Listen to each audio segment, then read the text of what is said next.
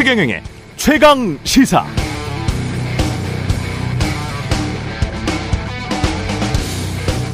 탄소 중립은 연금 개혁과 같은 겁니다. 이대로 가만히 있으면 망하는 게 자명하다는 점에서 같습니다. 그래서 전 세계가 기한을 정해놓고 얼마로, 뭘로, 어떻게 바꿔야 할지 정하는 과정 중에 있죠. 어제 윤석열 대통령 유엔 총회 연설에서 탈탄소라는 단어가 나왔습니다. 탈탄소에는 신재생 에너지는 확실히 들어가지만 천연가스 원자력이 들어갈까요? 안 들어갈까요? EU 유럽연합은 최근 여기에 원자력을 넣겠다고 결정했고 그제 우리 환경부도 한국형 녹색 분류 체계 수정안을 발표하면서 원자력을 넣었습니다. 그런데 EU의 녹색 분류 체계에는 원전에 대한 조건이 까다롭습니다.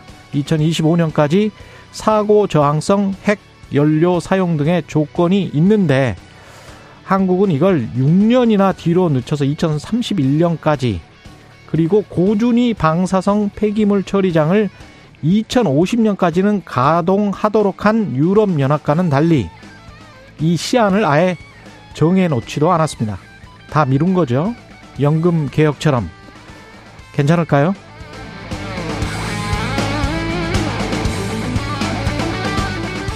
네, 안녕하십니까. 9월 22일 세상에 이익이 되는 방송 최경령의 최강시사 출발합니다. 저는 KBS 최경령 기자입니다.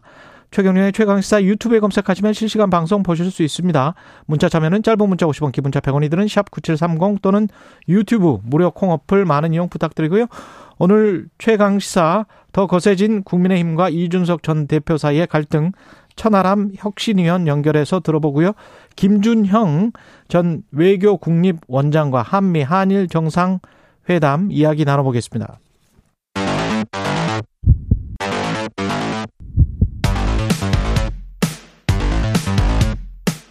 오늘 아침 가장 뜨거운 뉴스 뉴스 언박싱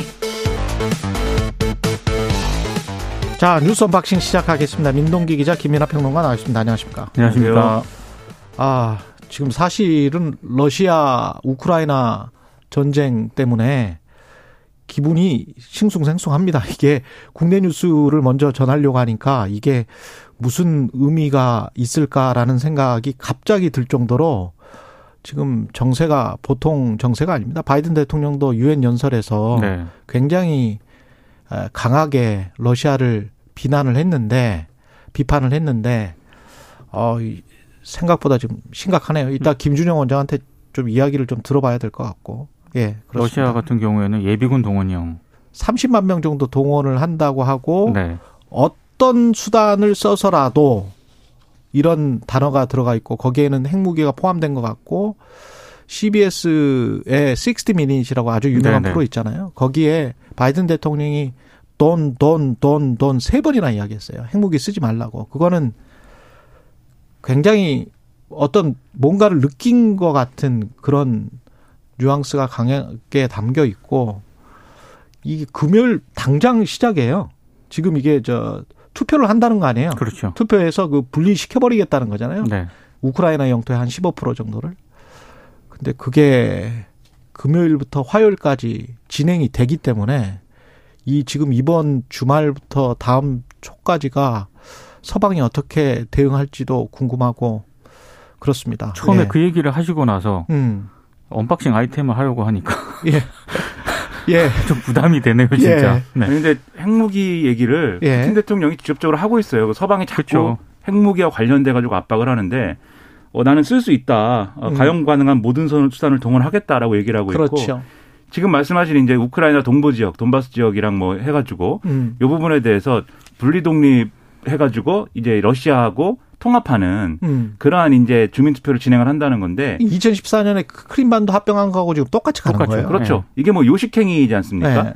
그 자기들이 이제 가지겠다는 건데 근데 이 이 투표의 핵심은 그 지역을 우리가 소유하겠다 여기에 그치는 게 아니라 지금 우크라이나 군이 음. 여기를 수복을 하고 있잖아요. 예. 그래서 여기서 러시아군이 쭉 밀리면서 러시아가 상당히 불리한 어떤 군사적인 환경에 조성이 돼 있는 건데 음. 이거를 반격을 해야 되는 그런 상황이지 않습니까 러시아가 그런데 그렇죠. 이 합병 투표를 해버리면 그 지역은 러시아나 또는 다른 어떤 영토에서의 어떤 벌어진 전쟁이 아니고 러시아 러시, 땅이다. 러시아 그렇죠. 영토에서 벌어진 전쟁이 되는 음. 것이고 본인들은 지금 그렇게 주장을 하는 거예요. 네. 그렇죠. 러시아는 그리고 러시아 영토가 침공을 당하는 게 되는 거예요. 그러면 음. 러시아 입장에서는 우리가 침공당했기 때문에 더 강한 수단을 쓸 수 있다. 그렇죠. 그럼 더 강한 수단이라는 건 뭐냐? 핵무기냐? 이제 얘기가 예. 이렇게 되는 거거든요. 그렇죠. 그러니까 다들이 핵무기를 들고 이렇게 막 어, 위협을 하고 있는 그런 상황이기 때문에 지금 유엔 총회에서 정상들이 연설한 거를 보면은 다 러시아에 대한 직접적인 비난이나 이런 것들을 하고 있고 음. 또 러시아 입장에서도 지금 상당히 고립으로 가는 게 아닌가 싶은 게 중국의 경우에도 이 문제에 대해서는 이제 어, 적극적이지 않고 그렇죠. 그다음에 북한도 지금 어 미국이나 이쪽에서 러시아하고 이제 무기와 관련돼서 거래를 하거나 제공한 거 아니냐라고 하는 의심하고 있는 부분이 있는데 음. 우리는 절대로 아니다 이렇게 얘기하고 있는 그런 상황이거든요. 그렇죠. 그러니까 푸틴 대통령이 어 이런 선택을 굳이 해서 지금까지는 우린 전쟁하고 있는 게 아니다. 특수 군사 작전을 하고 있다라고 우겨댔는데 어 이렇게 되면 총력전, 전면전 음. 이렇게 갈 수밖에 없는 선택을 굳이 해가지고 고립이 되고 있고 그게 이 군사안보적으로도 경제적으로도 상당히 위협이 지금 되고 있어서 자면으로 지경이 된 거죠 우리는. 그러니까 예. 시진핑 주석도 이제 러시아를 약간 비판하는 그런 발언을 좀 했거든요. 예. 그러니까 지금 천연가스를 뭐 며칠간 중단시키겠다 뭐 이렇게 지금 통보를 하는 그런 상황이기 그렇죠. 때문에 러시아 푸틴 입장에서는 점점 고립화되어 가고 있는 그런 상황에서 아마 지금 우크라이나하고 전쟁을 하고 있는 것도 이 러시아가 완전히 승세를 잡았다고 보기는 어려운 거 아니겠습니까? 아이, 지금 저 수세에 몰렸으니까 그렇습니다. 이렇게 나온다라는 이야기가 그래서 많죠? 반대의 네. 모멘텀을 찾기 위해서 핵을 사용할 수도 있다라는 얘기가 계속해서 나오고 있거든요. 사실은 수개월 동안에 여기에서 그 독립 투표, 분리 투표를 하겠다라는 이야기를 했는데 갑자기 지금 일정을 당겨버린 거예요. 그렇죠. 러시아가. 네. 이거는 아 이렇게 가다가는 기존에 한 15% 먹은 것도 뺏길 수 있겠구나라는 그런 어떤 불안 심리가 지금 분명히 있는 것이고 음. 이런 제가 지금 굉장히 안 좋게 보는 게 지금 미국 연준 이야기 해야 됩니다마는 미국이 계속 금리를 올릴 수 있고 지금 그 유럽의 상황이 안 좋은 게 미국 경제에는 오히려 지금 좋습니다. 왜냐면 밖에 있던 공장들이 다 미국으로 가지 않습니까? 미국으로 지금 막 가고 있어요. 지금 오늘도 외신에서 그런 이야기가 계속 나오고 있는데 미, 미국 기업들, 유럽의 공장이 있는 미국 기업들도 지금 다시 본국으로 오고 있고 유럽의 기업들도 에너지 가격이 아주 핵심이잖아요. 네. 경쟁력의 핵심인데 야 이렇게 불안해가지고 천연가스 가격이 지금 2024년까지도 이 정도 수준일 것 같다라고 예상을 하는 기업 관계자의 멘트가 나왔더라고요. 신문에 보니까 그러면 그래서 어쩔 수 없이 우리는 가야 되겠다라고 하는 독일이나 벨기에 기업들이 굉장히 많아져 버린 거죠. 그러면 미국은 지난번에 제가 말씀드렸다시피 달러 smile이죠. 이미 예.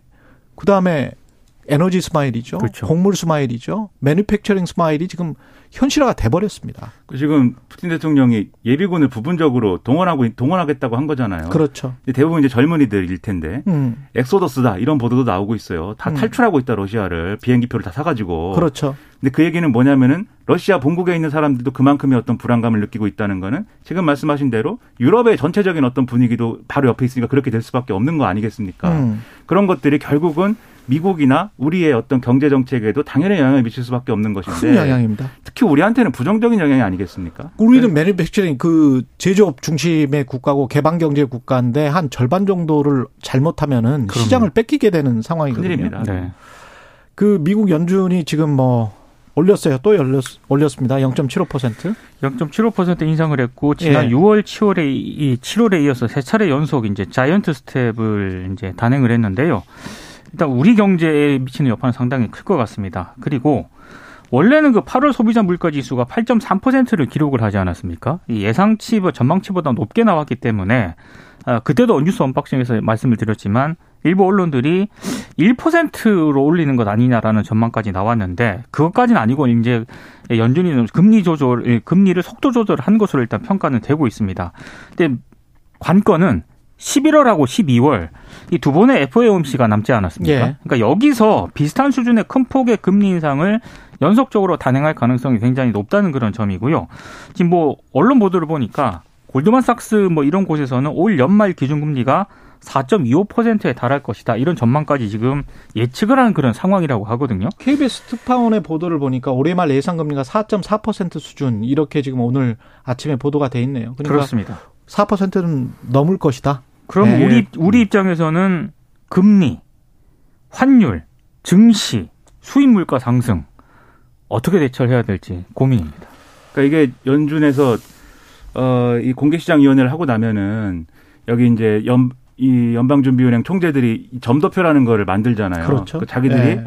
어, 앞으로 금리 인상 어디까지 하는 것이 적정하냐 이거를 이렇게 표시를 해가지고 시기마다 이걸 제출을 하는데 이걸 보면 은 올해 말 금리 수준이 4.4%일 것이다라는 게 점도표 근거로 한 전망이거든요. 음. 근데 지금 0.75% 포인트를 인상을 해서 지금 미국의 기준금리가 3에서 3.25% 이렇게 된 거잖아요.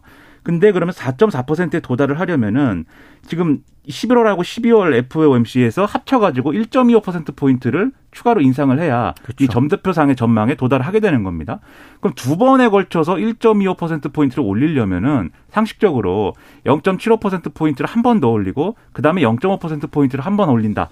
이게 가장 상식적인 계산이잖아요. 예. 1%를 올린 다음에 0.25% 포인트 올리지는 않을 거니까. 음. 그렇다고 보면은 한 번에 이른바 언론 표현으로 따지면 giant step이 또 남아 있는 거고 그 다음에도 이른바 빅스텝이다 또 이렇게 되는 거거든요. 예. 그 이거를 우리 한국은행이나 이런 데 따라가야 될 텐데 그만큼 버텨줄 수 있느냐 우리 경제가 지금 음. 이 점에 있어서는 상당히 많은 대책과 이런 뭔가가 접근이 이루어지지 않으면은 이거는 정말 또 큰 타격이 될 수 있어서 상당히 우려가 된다는 것이죠. 우리가 지금 경상수지 적 적자는 아니고 흑자인 상황이고 무역 수지는 적자잖아요. 그런데 한 달에 지난번에 8월이 거의 90 몇 억 불이었으니까 100억 달러 정도 가까이 된단 말이죠. 음. 그러면 10개월 하면 1000억 달러예요. 네.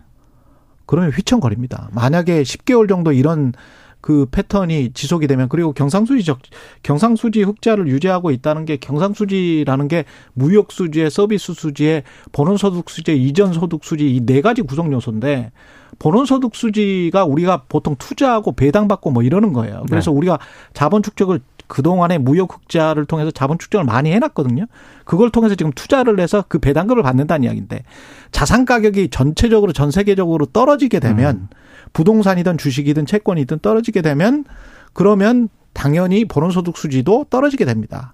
그렇게 되면 경상수지 적자도 나타날 수가 있기 때문에 전반적으로 뭐 아직까지는 아직까지는 저는 금융위기가 아니다라고 계속 말씀을 드리고 그게 심리에도 영향을 미칠 수가 있기 때문에 어떤 뭐가 확실하게 수치가 나와야 그런 말씀을 드릴 수 있다고 할 생각하는데 그럼에도 불구하고 상당히 조심해야 되는 구간은 맞는 것 같습니다. 그러니까 지금 기사를 예. 보면은 우리 무역 수지의 경우에는 9월 20일까지 해가지고 계산을 해보면은 음. 6개월째 적자이고 그렇죠. 6개월째 적자인 거는 뭐 25년 만에 처음이다라는 거지 않습니까? 그렇죠. 근데 잘 보면은 수출 자체는 조금 뭐 그대로이거나 조금 늘어났다 이렇게 평가할 수도 있는 부분인데 수입 부분에서 굉장히 크게 이제 가격이 그렇죠. 올랐기 이 수입 수입 액수가 올랐기 때문에 그래가지고 적자폭이 커지는 거거든요. 앞으로 더 오를 가능성이 그렇죠. 있죠. 지금 상황을 보면은 이제 수입과 관련돼서는 음. 악화 악화될 일만 남은 거고 예. 수출은 개선될 여지가 상당히 줄어든 상황 아니겠습니까? 그렇습니다. 그러니까 이 상황은 계속해서 안 좋은 쪽으로 가는 거 아니냐 걱정이 많을 수밖에 없죠.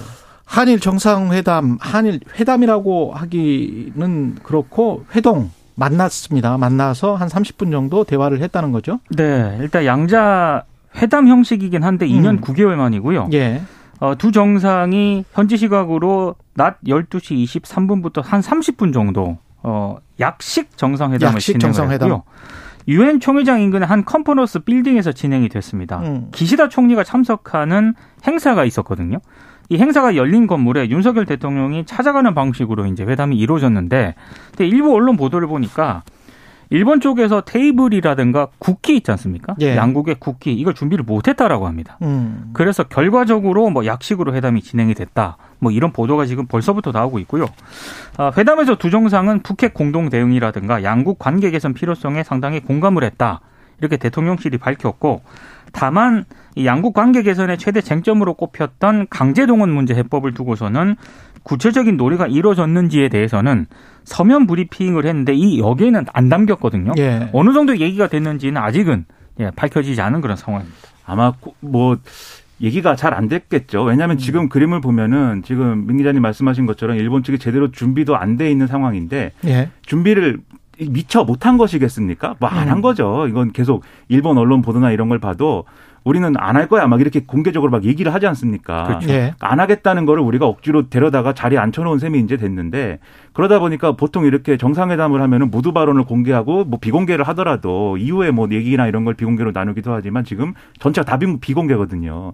그러니까 이런 걸 보면은 의미 있는 대화가 오갈 수 있었으면은 왜 다 비공개하겠습니까? 사실은 이제 만나는 데 의의가 있는 그런 이제 어떤 회동이었다 이렇게 볼 수가 있겠는데 다만 만나는 것에도 좀 의의는 있는 것이죠. 그래서 만난 거에 대해서 의미 부여를 하면 되겠고 근데 걱정되는 거는 결국 우리가 상당 부분 좀 어, 숙여가지고 이 회담을 한 것처럼 돼버렸잖아요. 그렇죠. 문제는 근데 이게 뭐 자존심이나 뭐 이런 문제가 아니라 상당 부분은 앞으로 우리가 양보해야 되는 그런 상황에 처했다라는 것을 보여주는 어떤 신호가 될 텐데 근데 지금은 일본이 국내적으로 여기서도 많이 말씀드렸습니다만 국내적 상황 때문에 한국과의 관계를 풀기가 좀 어려운 상황이에요. 음. 그런데 우리가 계속해서 이렇게 터치를 하고 있는 건데 만약에 일본이 좀 상황이 좋아져 가지고 이제 모처럼 뭔가, 뭔가 풀어볼 수 있는 어떤 시점이 됐다라고 할 때 그때 일본이 아 지금까지는 한국이 많이 굽혔으니까 이번엔 우리가 양보하겠습니다. 이렇게 나올까요? 그렇지 않을 거지 않습니까? 그 상황에서 또 얻어내려고 뭘 하지 않겠습니까? 네. 그 상황까지 가정을 하면은 지금 이 분위기가 우리한테 결코 유리하거나 좋은 분위기는 아니다. 이렇게 볼 수밖에 없는 거죠. 근데 초기에 그 이게 지금 미국에서 계속 한미일 동맹을 강조해서 그런 것이지 네. 우리가 일본과 뭔가 정상회담을 해서 강제 징용자 문제랄지 이런 것들과 관련해서 유의미한 결과를 얻어낼 가능성이 별로 없다면 우리가 아쉬운 게 뭔지를 모르겠습니다. 지난번에 그렇습니다. 소부장 관련해서도 그렇고 반도체 소재들 관련해서도 극복해서 이겨냈잖아요. 네. 그러면 앞으로 물론 친하게 지내는 거는 좋죠. 외교라는 거 다 친하게 지내야 되는데 그 명확한 목표가 뭔지는 저는 뚜렷하게 생각나지가 않네요. 그러니까 예. 계속해서 강제 동원 강제 동원 문제와 관련해서도 한국의 해법을 가져와라 이런 기조에서 그렇죠. 전혀 안 변했거든요. 예. 이런 상황에서 대통령이 기시다 총리가 있는 건물에 가서 그렇죠. 양국 국기하고 테이블도 없이 약식으로 정상회담을 진행을 했다. 여기에 어떤 의미가 있는 건지는 예, 솔직히 잘 모르겠습니다. 것도 사실은 과거에 만약에 이런 일이 벌어졌으면 분명히 굴욕 외교라는 단어가 분명히 나왔습니다. 음. 찾아간 거잖아요. 네. 거기에서 뭔가 다른 행사를 하고 있는데 그렇습니다. 행사를 하고 있는 도중에 찾아간 거고 잠깐 만난 거잖아요. 네. 글쎄요. 그러니까 이게 음. 제가 볼 때는 관, 지금 말씀하신 것처럼 일본과의 관계는 푸는 게 좋은 거예요. 어쨌든 간에. 왜냐하면 지금 당장에 뭐 실익이 없다 하더라도 나중에 무슨 일이 있을지 어떻게 압니까? 근데 예. 나중에 무슨 일이 있었는데 이런 문제 때문에 한일 간의 관계를 좁히지 못하고 있어서 거기서 뭔가 손해가 발생했다. 이러면 또 도돌이표처럼 돌아와가지고 그렇죠. 한일 관계 그게 걱정이 뭐 되는 문제의 뭐가 어, 이렇게 예. 되니까 푸는 게 좋은데 다만 그 푸는 방식에 있어서는 우리가 또 과도하게 축이거나 과도하게 뭐 이렇게 할 필요까지는 그러니까. 없는 거다. 예. 그 점을 염두에 두고 뭐 외교 전략을 풀어갔으면 좋겠습니다. 윤석열 대통령이 바이든 미국 대통령과 뉴욕에서 짧은 만남을 가졌다는 속보가 지금 나왔습니다. 글로벌 펀드 재정 공약 회의에서 대화를 나눴다.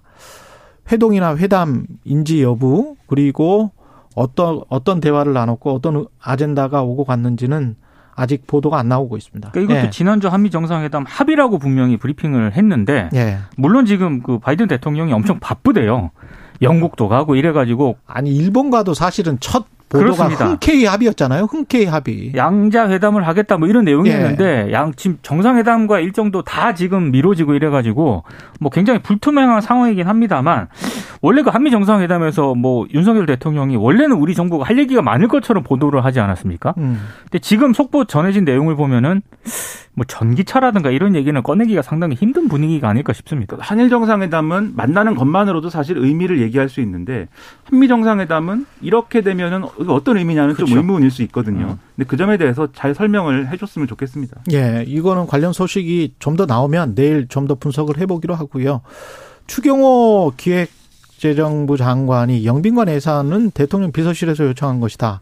뭐 사업 시행 주체가 당연히 그쪽이니까 그렇게 이야기를 했고, 근데 대통령 에게 보고 안 했다 이런 이야기까지 했더라고요. 그러니까 어제 몇 가지 이제 대정부 질문에서 네. 질의응답을 하는 과정에서 문제점이 나왔습니다. 일단 음. 국가재정법은요 매년 5월 31일까지 기재부 장관에게 예산 요구서를 보내야 한다고 규정을 하고 있거든요. 음. 근데 대통령실이 영빈관 예산과 관련해서는 8월에 제출을 했다는 겁니다. 그러니까 이거 기한을 넘겼다는 거예요. 예. 물론 기한 넘겼다고 해서 뭐 제재나 처벌 조항은 없긴 합니다만 다만 이런 문제는 있습니다. 기재부가 예산실의 1, 2차 심의를 거쳐야 되는데 음. 이 기한을 넘겨버리면은 이 예산 심의 예산실의 1, 2차 심의를 안 거쳤다는 그런 얘기거든요. 아. 그러니까 이게 free pass 아니냐라고 민주당 의원이 질의를 하니까 추 부총리가 어, 기재부 내부 실무 검토를 거쳤고 관련 절차를 거쳐서 최종 예산안에 반영이 됐다라고 해명을 하긴 했습니다만 어쨌든 논란이 좀 불거졌고요. 어, 그리고 대통령에게 보고를 안 했느냐 이제 안 했다라는 그런 대답이 왜 나왔냐면 예. 영빈관 예산에 대해서 직접 보고했냐라고 물었는데 추 부총리가 640조 원 전체 예산에 대해서 뭐 기조라든가 핵심 국정 사업에 대해서 보고를 드리지 대통령에게 개별 사안에 대해서 보고 드리지는 않는다라고 답을 했습니다. 그러니까 음. 영빈관 예산은 이제 보고를 안 했다는 그런 얘기가 이제 여기서 나온 건데 하지만 민주당 쪽에서는 이거 보고 안 했으면은 국기문란 아니냐라고 지금 비판을 하고 있습니다. 그러니까 영빈관 예산이라는 것의 특성상 예. 지금 추경호 부총리 말대로 하면은 이 예산을 반영을 하고 실제로 얼마가 되느냐에 관여한 사람들은 대통령실과 기획재정부의 실무진들인 거잖아요. 그렇죠. 지금 그렇죠. 설명대로 하면은 예. 한덕수 총리도 모르고 신문 예. 보고 아는 거고. 예. 근데 이런 설명을 종합을 하면 그런 결론인데 근데 영빈관 예산이라는 거의 특성상 그렇게만 진행될 수 있는 거냐. 그것보다는 훨씬 더 상위의 어떤 단위에 있는 누군가가 지시를 해야지 이제 반영이 되는 것이고. 그렇죠. 아니, 대통령 비서실장은 알았겠죠. 당연히 알아요. 당연히 비서실에서 하니까. 그러면 음. 비서실장 알았으면 대통령이 몰랐을 리가 있어요. 그러니까 지시를 했고 그러고 지시한 사람이 나중에 체크했을 거 아닙니까? 예산 어떻게 예. 반영됐는지에 대해서. 그러면 이것에 대해서 대통령이 몰랐느냐, 보고가 안 됐다라고 얘기할 수 있느냐, 그건 이제 상당한 의문인 것이고, 그리고 이 예산이 저 철회되는 과정을 보면은 윤석열 대통령이 국민들이 불편할 수 있으니까 이것은 불편해하니까 그런 그렇죠. 일이 없도록 하라라고 해서 철회가 된 건데 이 말의 뉘앙스도 대통령은 몰랐다라는 거에 가까운 뉘앙스잖아요. 그렇죠. 그러니까 이런 걸 보면은 대통령의 해명이 먼저 있고 그 뒤에 상황을 맞추려고 이런 설명을 음. 하고 있는 것인지 음. 아니면은 본질적으로 이 예산의 성격이 대통령의 보고가 원천적으로 그냥 안 되고 이렇게 온 것인지 어느 쪽이 맞을까 저는 전자의 가능성이 더 크지 않나라고 의심하는데 의령 의심이 있으니까 좀 풀어 주십시오. 예. 천억 원 가까이 되는 예산인데 거기다가 영빈관이면 대통령이 직접 다른 나라의 국가 정상들을 맞이하는 그런 곳인데 거기 그것과 관련해서 아무도 몰랐다, 보고 안 했다. 이게 뭔지 모르겠습니다. 예, 여기까지 하겠습니다. 예, 뉴스 unboxing 민동기 기자 김민아 평론가였습니다. 고맙습니다. 고맙습니다. KBS 일라디오 최경영의 최강시사 듣고 계신 지금 시각 7시 42분입니다. 오늘 하루 이슈의 중심. 당신의 아침을 책임지는 직격 인터뷰. 여러분은 지금 KBS 일라디오 최경영의 최강 시사와 함께하고 계십니다. 네, 가처분 신문의 법정 다툼을 앞두고 국민의힘과 이준성 대표의 갈등이 한층 격화되고 있습니다. 어제는 당에서 국민의힘에서 담당 재판장을 바꿔달라 이렇게 요청하기도 했는데요. 국민의힘 혁신위 위원 천하람 변호사 연결돼 있습니다. 안녕하세요. 네, 순천의 천하람입니다. 네. 이게 어제 국민의힘이 전주의 비대위원과 재판장, 남부지법의 재판장이 대학 동기다. 네. 그래서 재판부를 교체해달라. 어, 이게 전주의 비대위원과 재판장이 대학 동기면 서로 친할 수 있으니까 뭐 안 좋은 건가요? 이 국민의힘에 안 좋은 건가요? 이게 좋은 건가요? 왜 교체를 해달라는 거죠? 그러니까 요즘 유행하는 사자성어로 얘기를 하자면은 네. 어 한마디로 어, 개콘 촬영이 아닌가 생각이 들어요. 예. 그러니까, 아니, 뭐, 물론, 예. 대학 동기라고 다 친한 건 아니고, 예. 서로 사이가 안 좋을 수도 있죠. 예. 뭐, 그렇다면은 정말로 그런 구체적인 사항을 써서 내야 됩니다. 음. 이 사람과 내가 과거에 구원이 있어가지고, 예. 공정한 재판을 받을 수 없다라는 내용이 구체적으로 들어가야 되는데, 예. 그런 것은 아니고 그냥 단순히 나랑 대학 동기였다라는 내용이고요. 또 사실 한, 조금 거슬러 올라가 보면, 지난번 가처분 신문기일에 이미 전주의 비대위원이 출석을 해가지고 신문에 참여까지 했었어요. 그러네요. 그러면 예. 네, 같은 재판장입니까? 그때는 네, 같은 재판부입니다. 예. 그, 네, 그때는 신문에 참여까지 해놓고 이제 와가지고 아 우리가 유리할 수도 있으니까 좀 음. 바꿔달라라는 취지로 얘기하는 걸로 지금 이해가 되는데 예. 그거는 약간 누가 보더라도 좀 납득하기가 어렵죠. 근데 제가 방금 사자성어로 개콘 촬영이라고 얘기했는데 예. 좀 떨리네요. 이게 윤리위가 또 뭐라고 할 수도 있을 것 같아가지고. 예, 네. 개콘은 한자가 아니고요. 촬영은 이제 한자니까. 예. 네. 한자와 한글이 복합된 그런 사자성어가 되겠습니다. 예, 그러니까 저는 그래서 그런 예. 얘기를 드리고 싶습니다. 이제 우리 윤리위에 대해서도 예. 어, 쓸 수 있는 사자성어 리스트를 좀 뿌려줬으면 좋겠습니다. 그러니까 사자성어 화이트리스트 같은 거를 좀 주셔가지고 양두구육은 된다 안 된다 뭐 이렇게 그렇죠. 말씀하시는 거죠. 뭐 예를 들면은 예. 어뭐 촌철 살인이다 이러면은 예. 갑자기 뭐 살인하자는 거냐 이러면서 또 징계하시고 이러면은 굉장히 예. 곤란해지지 않습니까? 그래서 그쵸.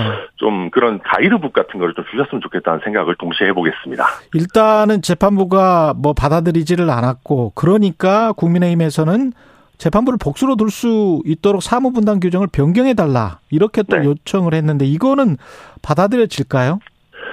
어, 그러니까 지금 이런 걸 보면은 어, 논리로 재판부를 설득하기 어려우니까 집권 여당이 가지는 그 힘과 위세로 사법 행정을 담당하는 법원장을 어떻게든 어, 뭔가 이렇게 압박해 보겠다, 이렇게 보여요. 음. 그러니까 지금 저희가 관련 그 법원의 내부 규정을 보면요. 어떻게 되어 있냐면, 어, 요즘은 재판장들이 이제 변호사를 하다가 판사가 되는 경우들이 종종 이, 많이 있습니다. 있죠. 네. 그러면 본인이 과거에 근무했던 법무법인이거나, 음. 아니면 그 판사와 이촌 이내의 친척, 그러니까 뭐 직계거나 뭐 형제자매거나, 네. 이런 그 변호사가 근무하는 법무법인, 이런 데들은 들어오면 재배당하도록 하는 내부 규정을 갖고 있어요. 그렇죠. 예. 그런데 뭐 판사와 뭐 법대 동기라거나 연수원 동기라거나 로스쿨 동기라거나 예. 이런 경우에는 재배당을 하지 않도록 하고 있습니다. 원칙적으로. 왜냐하면 그거를 300명 되잖아요. 그러니까요. 예. 그거를 재배당을 하도록 강제를 하게 되면은 음. 어, 우리나라 같은 경우는 특정 대학 출신이나 이런 게 너무 많기 때문에 네. 제대로 법원 운영이 안 되고 또 내가 판사가 마음에 안 들면 그 규정을 악용해 가지고 판사 변경의 도구로 쓸 수가 있어요. 그럴 수 있겠네. 예. 네, 그러다 보니까 이제 그렇게는 안 하고 있는데 네. 이거를 저희 당에 있는 수많은 율사 출신이나 저희 비대위 쪽 대리인들이 모르시지 않을 겁니다. 근데 그럼에도 불구하고 무리하게 재판부를 변경해 달라고 요구하는 것은 이 재판부로는 우리가 좀 어렵겠다. 음. 그러니까 우리가 어떤 집권 여당이 가진 위세를 이용해서 어떤 예외를 인정해 달라라고 주장을 하는 것이거든요. 지금 이게 국민들이 보시기에 과연 타당할까? 저는 그렇지 않으리라고 봅니다. 변호사님 말씀하신 거쭉 들어보면 28일에 가처분 결과가 이준석 전 당대표에게 상당히 유리하게 나올 것 같다. 그거를 국민의힘이 감지한 것 아니냐 이런 말씀이십니까? 아무래도 그렇습니다. 왜냐하면 예. 이제 그 1차 가처분의 결과가 결론이 핵심 간단합니다. 아니 민주적으로 선출된 당 대표를 본인의 동의도 없이 그 전당대회보다 낮은 단위에서 해임하는 하는 게 말이 되느냐라는 것 음. 아니겠습니까? 근데 그 이후에도 당원을 뭐 규정 개정하고 이렇게 했습니다마는 사실 그 당원 개정 과정도 뭔가 상황과 사람에 맞춰가지고 짜맞추듯이 규정을 만들어내고 있는 그런 상황이거든요. 네.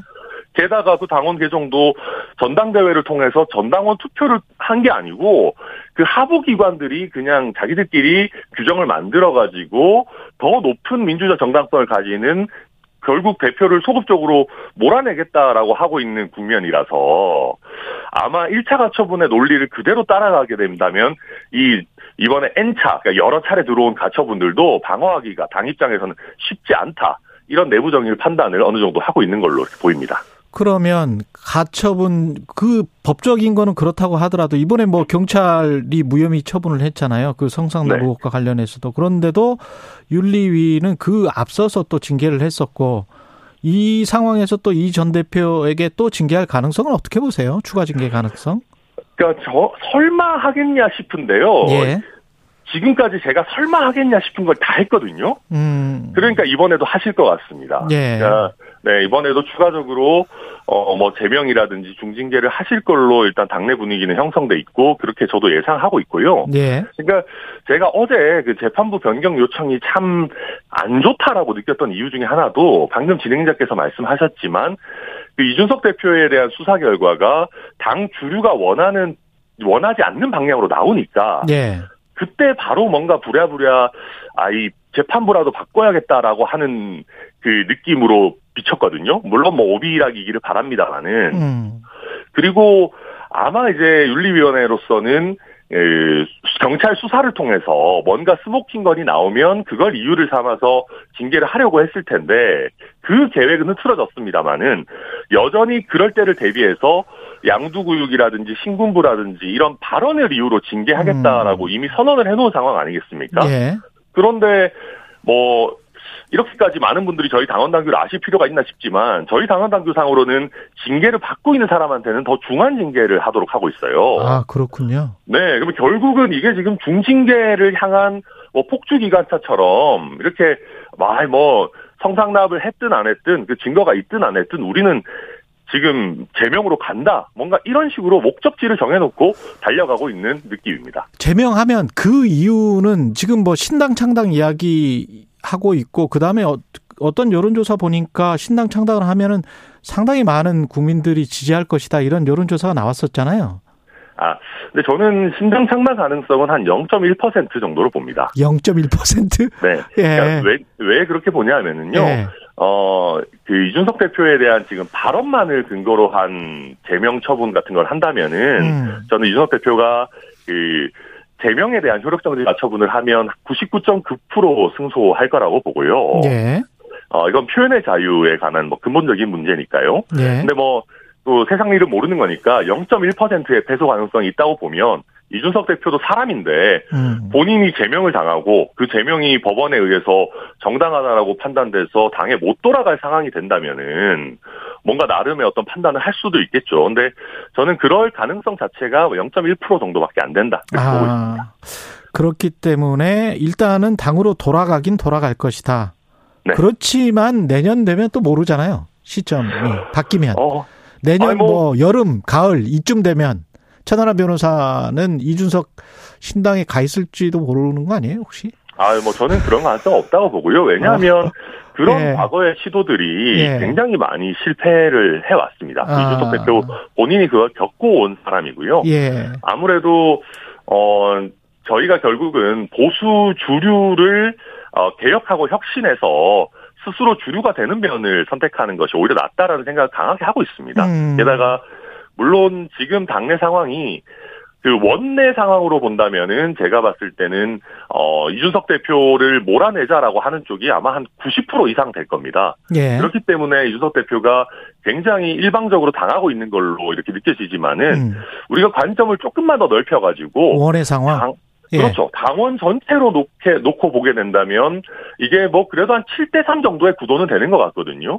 사실 요즘 3위 이준, 이준석 그렇죠. 예. 사실 요즘 뭐 당대표 지지율 10% 안쪽으로 나오시는 분들도 음. 아 내가 당권 주자다 이러면서 목에 힘 엄청 주고 본인이 당의 주인이 될 수도 있을 것처럼 이렇게 다니시지 않습니까? 예. 근데 그런 걸 놓고 보면 당원들의 한 30% 내외의 지지를 받는 사람을 당에서 배치 배제한다? 저는 그것은 현대 민주정당에서 그렇게 쉽게 가능하다라고 생각하지 않습니다. 여기까지 듣겠습니다. 천하람 국민의힘 혁신위원이었습니다. 고맙습니다. 네, 감사합니다. 예, 아까 말씀드린 여론조사는 쿠키뉴스 의뢰로 한길 리서치가 17일부터 19일까지 조사한 결과고요. 이준석 신당 창당 지지 35.9%가 나왔던 조사입니다. 자세한 내용은 중앙선거 여론조사심의 홈페이지를 참조하시면 됩니다. 예, KBS 1라디오 최경련의 최강사 1부는 여기까지고요. 잠시 후 2부에서는 김준형 전 국립외교원장 만나보겠습니다.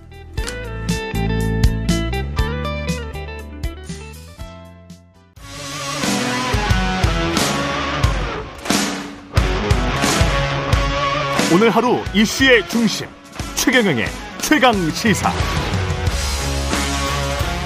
네, 한미 한일 정상회담 예정이 돼 있었는데 우여곡절 끝에 이게 회담이라고 할 수 있을 건지는 잘 모르겠습니다만은 예, 김준영 국립외교원장 모시고 자세하게 좀 분석을 해보겠습니다. 안녕하십니까? 네, 안녕하십니까? 예, 한일 회담은 그 후미오 총리를 직접 찾아가서 후미오 총리가 기시다 총리가 그 무슨 행사를 하는데 직접 찾아가서 이제 한 30분 만났다. 이렇게 지금 보도가 돼 있고 예. 그 내용은 어떤 건지는 잘 모르겠더라고요. 진짜 우여곡절 끝에 만났는데요. 이게 뭐 저는 만나는 것 자체는 나쁘지 않다고 생각을 하는데 그 과정이나 예. 실질적으로 이렇게까지 우리가 할 필요가 있느냐 하는 생각은 여전히 가지고 있습니다. 음. 그 원래 이 우리는 기꺼이 합의했다고 얘기했지 않습니까? 그걸 흔쾌히, 이제 흔쾌히 합의했다. 흔쾌히 흔쾌히 네. 그러니까 일본 쪽에서는 이제 기분 나빠한 거잖아요. 예. 왜냐하면 일본의 자세를 생각해야 되는데 일본은 지금 한국이 양보하는 것을 절대적으로 바라고 있고, 음. 그다음에 윤석열 정부는 한일 관계를 나쁘게 만든 것은 문재인 정부라고 얘기를 하는 거잖아요. 네. 그러면 그렇게 나가면 일본은 어떻게 생각할 것 같습니까? 아, 한국이 잘못한 거잖아요. 그러면 그러네. 한국이 바꿔야 되는 거잖아요. 그러니까 그렇게 지금 접근하면 안 되는 거예요, 외교를.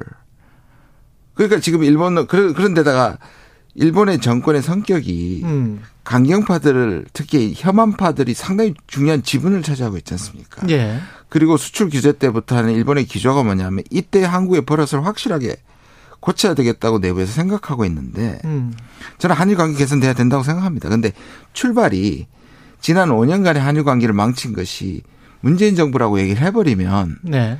이 일본이 생각하거나 누구나 생각해도 그러면 문재인 정부의 성격을 바꿔야 된다는 거잖아요. 그, 그런데 음. 실제로 지난 5년간의 한일 관계가 나빠진 건 일본이 굉장히 강경했기 때문이에요. 수출 규제를 먼저 했잖아요. 먼저 네. 했을 뿐만 아니라 1906, 세 가지 전제 조건을 달았습니다. 1965년 그대로 받아라. 그렇죠. 위안부 합의 그대로 받아라. 음. 그다음에 강제동원 돌려라. 이 세 가지거든요. 근데 대법원 판결을 어떻게 돌립니까? 그러니까 그런 점에서 네. 한국이 이런 저 조치에 양보 조치를 선 조치를 해야 음. 꼭 똑같습니다. 북한에 대해서 선 비핵화 후 예. 보상인 것처럼 지금 일본도 선 양보 후 개선, 개선이거든요. 그런데 흔쾌히 만났다고 얘기를 해버리면 음. 일본 내부에서 안 그래도 지금 기시다의 지지율이 떨어지고 있는데 음. 이 부분에 대해서 기분이 나쁜 거죠. 저는 만나자기로 약속했던 건 분명한 것 같습니다만 예. 결국 이렇게 계속 빼게 되고 음. 약식으로 줄이게 되고 그이 비공개 회담처럼 간 거 아닙니까? 그러면은 일본은 그 이 세 가지 조건에서 물러날 가능성이 없는 건가요? 저는 거의 없다고 봅니다. 한국에서 이제 그래도 박인을 얘기하지 않습니까? 예. 그리고 우리는 현금화 조치를 이제 미루는 쪽으로 일단 우리가 또 선 양보의 자세를 보였잖아요. 음. 근데 이것이 상호적이어야 되는데 일본은 아까 말씀드린 것처럼 한국의 양보를 전제로 하고 있습니다. 지금 말씀하시는 거 들어보면 국제 외교를 하면서 국내 정치에 지난 정권 때리기에 너무 치중하다 보니까 국제 외교에서 스텝이 많이 꼬여버렸다 이렇게 지금 들리거든요. 네, 맞습니다. 예. 특히 일본 문제는 그렇습니다. 왜냐하면 일본 정부의 성격을 먼저 파악하셔야 되는 거잖아요. 음. 일본 정부는 굉장히 극우적이고 그다음에 혐한이 우리가 지금 사실상 일본 측에서 보면 또 객관적으로 보면 어떨 때는 한국이 과거사를 가지고 일본한테 계속 문제를 삼았지 않습니까? 그렇죠. 네. 근데 지난 5년은 완전히 달랐습니다. 음. 사실 지난 5년은 위안부 합의부터 이제 스텝이 꼬이면서 일본은 그때부터 이제 거기에다가 문재인 정부가 출범할 때 강제동원 문제가 같이 겹쳐지면서 사실 꼬은 것은 과거와 연결시킨 일본이죠. 예. 근데 그거를 풀어내려고 했지만 일본이 전제 조건을 그걸 다 들어준다는 건 한국이 항복을 하는 거나 마찬가지이기 때문에 안 된 점이 되게 강하거든요. 음. 사실 한국에서 계속 문희상 아니나 여러 가지를 했지만 일본이 뭐 요지부동이었습니다. 예. 그리고 수출 교조했단 말이에요. 예. 근데 인식 자체가 다른 건 다 떠나서 한일 관계를 망친 것이 문재인 정부라고 얘기를 해버리면 음. 일본으로서 아 그러면 한국이 고쳐와라 이잖아요. 그 우리는 한일 관계에 있어서 정책 목표가 뭐가 돼야 되나요? 그러니까 목표는 한일 관계 네. 개선이 아닌 거예요. 한일 관계 음. 개선은 수단인 거예요. 수단이겠죠. 그렇죠. 그렇죠. 한일 관계를 통해서 국익을 챙기는 그렇죠. 것이고 국격을 네. 챙기는 거잖아요. 네. 그러니까 저는 출발을 그렇게 했다고 하더라도 조금 지금처럼 이렇게 급하게 음. 우리가 이 말 정말 하기 싫은데요. 지금 전체적으로 보면 우리가 찾아갔고 예. 우리는 계속 이걸 환영하고 저쪽에서는 아니라고 얘기하는 음. 밀당에서 우리가 끌려가는 거잖아요. 음. 어떻게 보면 저 자세로 비칠 수도 있고요. 그렇죠. 일본 일본은 안 그랬다고 하더라도 일본 언론이나 일본 정권은 저자사라고 아마 얘기할 겁니다. 게다가 과거 같으면 이게 구력 외교라고 할 수도 있을 것 같은데 아마 문재인 정부가 그랬으면 그렇게 얘기할 겁니다, 언론이. 왜냐하면 행사를 하고 있는데 거기에 가서 한 30분 만나고 네. 이걸 마치 시간을 내준 것처럼 지금 모양새가 돼버려서 그렇죠. 그렇습니다. 이게 정상적인 어떤 국격에 맞는 정상 회담을 한 건지는 잘 모르겠고 한미 회담과 관련해서는 만나기는 만났다는 거잖아요. 저도 정확하게 현장에 없었기 때문에 이거 그냥 사람들이 standing 파티나 아니면 리셉션 하는 데서 가장 옆에 서서 그냥 몇 마디 하신 것 같아요. 지금 제가 지금 상황을 보면 지금 상황에서는 아니면 다른 방에 가서 약식을 회담을 했는지 음. 지금 나와 있는 사진 두 분이 서서 리셉션장에서 서 있는 모습만 저는 지금 봤거든요. 현재 사진은 그렇고 예. 예. 그렇다면 이거는 사실 약, 약식 회담도 아니죠. 음. 그냥 만난 겁니다. 지나치다가. 아니길 바랍니다만 예, 아니, 저는 저는 정보가 제한돼 있으니까 만약에 다른 방에서 만났다면 그거는 그거는 뭐 약식회담이라고 할 수 있습니다. 약식회담이라고 예. 할수 있고. 예. 예. 그런데 리셉션장에서 서서 그냥 잠깐 인사를 나눴다면 음. 어떤 지금 가장 현안인 전기차 보조금 차별 문제 이런 것들을 이야기할 수 있는 분위기가 되나요? 그러니까 처음부터 저는 이 정상회담에 처음에 국민들한테 어, 기대를 준 게 성과를 뭔가 기대 성과가 있었지 않습니까? 기대하는 성과를 한 게 마치 아야 만나서 아야리. 한일 관계에 대해서 물꼬를 트고 네. 그다음 아이알레리 문제에 대해서 대책을 마련한 건데 이 두 가지 다 엄청나게 어려운 과제입니다. 사실. 음. 첫 번째는 아까 말씀드린 것처럼 이건 구조적인 문제이기 때문에 뭐 한 번 만나가지고 또는 한 사람이 결단으로 있을 수 있는 일이 아니거든요. 한일, 한일 관계는. 또 한미 관계도 마찬가지로 의회가 통과시킨 거를 음. 사실 사후 약방문인 거죠. 예. 그 약식회담이든 또는 회담을 한다고 하더라도 기껏 나올 수 있는 거는 한국의 입장을 이해한다. 이 정도였을 겁니다. 제가 생각하기에. 제가 한국 입장을 이해한다는 건 미, 미국 무역 대표부랄지 이런 쪽에 국무부에서도 이미 이야기를 한 거잖아요. 근데 네. 의회 그 어제 이제 대정부 질문에서도 나왔지 않습니까? 음. 실제로 이재정 의원이 국무부 장관인 웬디 셜먼을 만났을 때 이걸 모르고 있었다는 거 아닙니까? 제가 직접 개인적으로 들, 었거든요 아. 연기를 method 연기를 하지 않은 한 예. 자기가 보기엔 연기가 아니었다는 거 아니에요. 이 부분이 통과되고 한국이 지금 곤란한 상황에 있는 이 이슈 자체를 국무부 부장관이 몰랐단 말이에요. 웬디 셔먼이 스스로 모르고 있었다. 예, 이 자체 사안을 모르고 있었다는 얘기예요. 그래서 사람을 불러서 그 설명을 그 자리에서 들었다는 거 아닙니까 지금.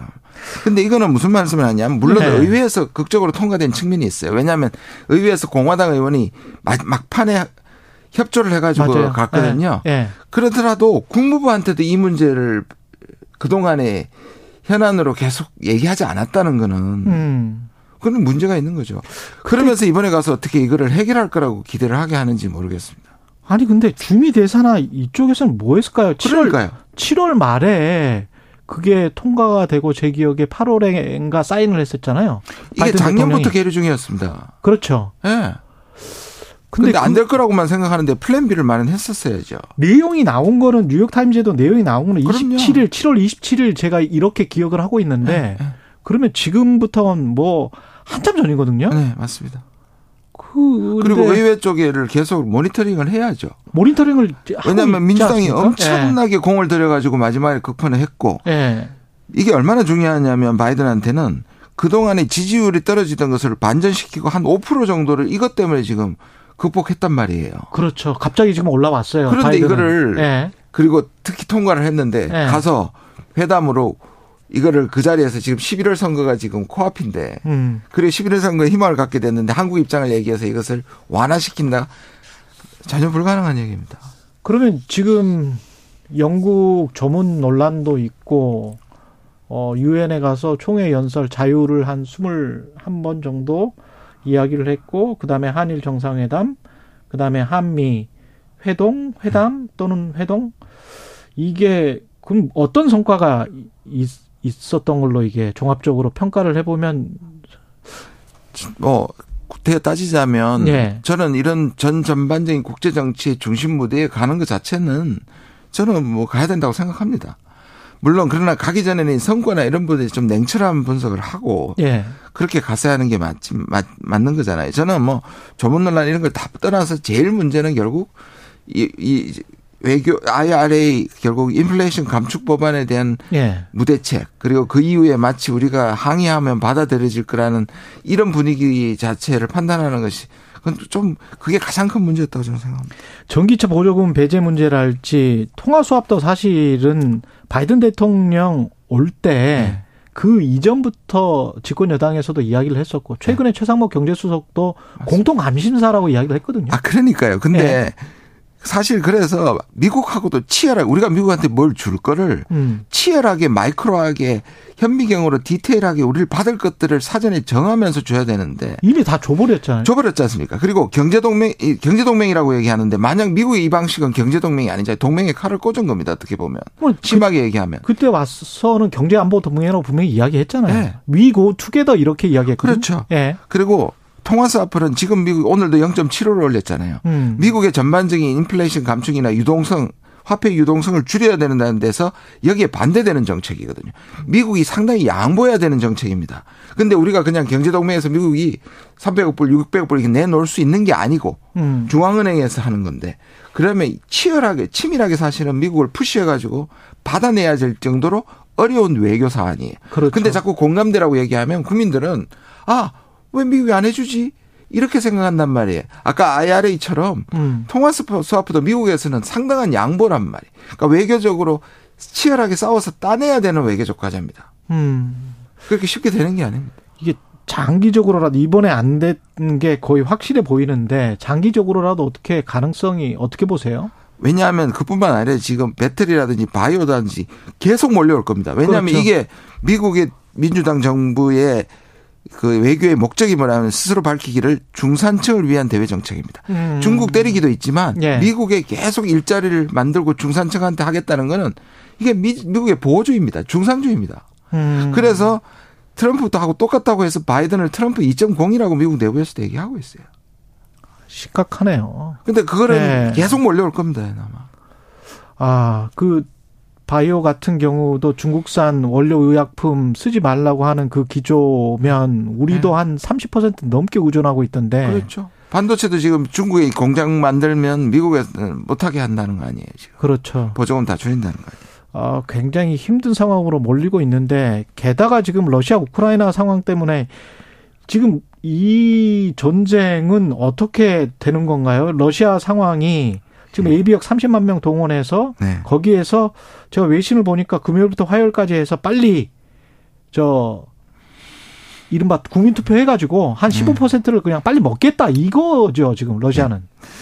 지금 두 가지 제가 이제 안 그래도 러시아 전문가들하고 조금 얘기를 계속 해봤는데 이게 예. 어떤 의미인지 어 좀 갈립니다. 하나는 음. 뭐냐면 예견됐던 일이다. 음. 왜냐하면 러시아가 자기들이 스스로 전쟁이 아니라 작전이라고 얘기할 만큼 소규모로 뭐 운영하다가 사실 군 쪽에서는 이런 방식으로는 전쟁 절대로 이길 수 없다. 음. 전면전까지는 아니에요. 그래서 부분 동원령이거든요. 부분 동원령. 부분 동원령해서 네. 어 전체적으로 러시아가 점령한 지역이라도 지키기 위해서 지금 턱없이 부족하다. 음. 계속 군 쪽에서 얘기를 했던 겁니다. 예. 그렇기 때문에 이것을 예견된 것이다라고 얘기하는 쪽이 있고요. 한쪽에서는 이게 러시아가 결국 불리해지고 히르키우 지방을 뺏기고 음. 이렇게 되면서 사실 몰렸다.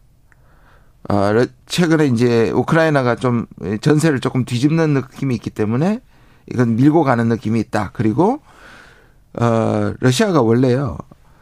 어, 우크라이나를 합병하는 게 전략적으로는 꼭 유리하지 않습니다. 왜냐하면 다시 나토하고 가까워져, 가까워져 버리거든요. 예. 그래서 여기를 분쟁 지역화하는 것이 러시아에게는 좋거든요. 어. 그래서 2014년에 크림을 병합했을 때이 예. 돈바스 지역에서도 이런 움직이 있었습니다. 우리가 투표할 테니까 우리도 병합시켜 달라 음. 했을 때 푸틴이 거절했습니다. 바로 그 이유 때문에.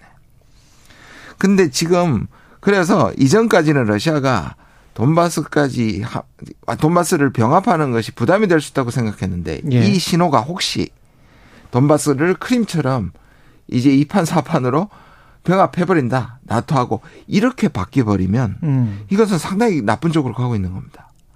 원래 목적은 나토에만 참여하지 않고 돈바스에 대한 자치 정도 2014년의 협정을 그대로 한 것으로 전쟁 안 한다고 했고 예. 그 정도의 요구 조건으로 전쟁을 휴전시킬 수 있었는데 만약에 이것이 이제 바뀐 거라면 음. 이 전쟁은 길게 갈 수밖에 없고요. 러시아가 또 30만 명을 부분 동원 내린 것은 겨울을 지날 각오를 한다. 다시 말해서 그전에 겨울 전에 협상의 가능성이 있었는데. 예. 왜냐하면 러시아도 힘들잖아요. 그렇죠. 그런데 이렇게 증파한 것은 그렇게 될 수 있다.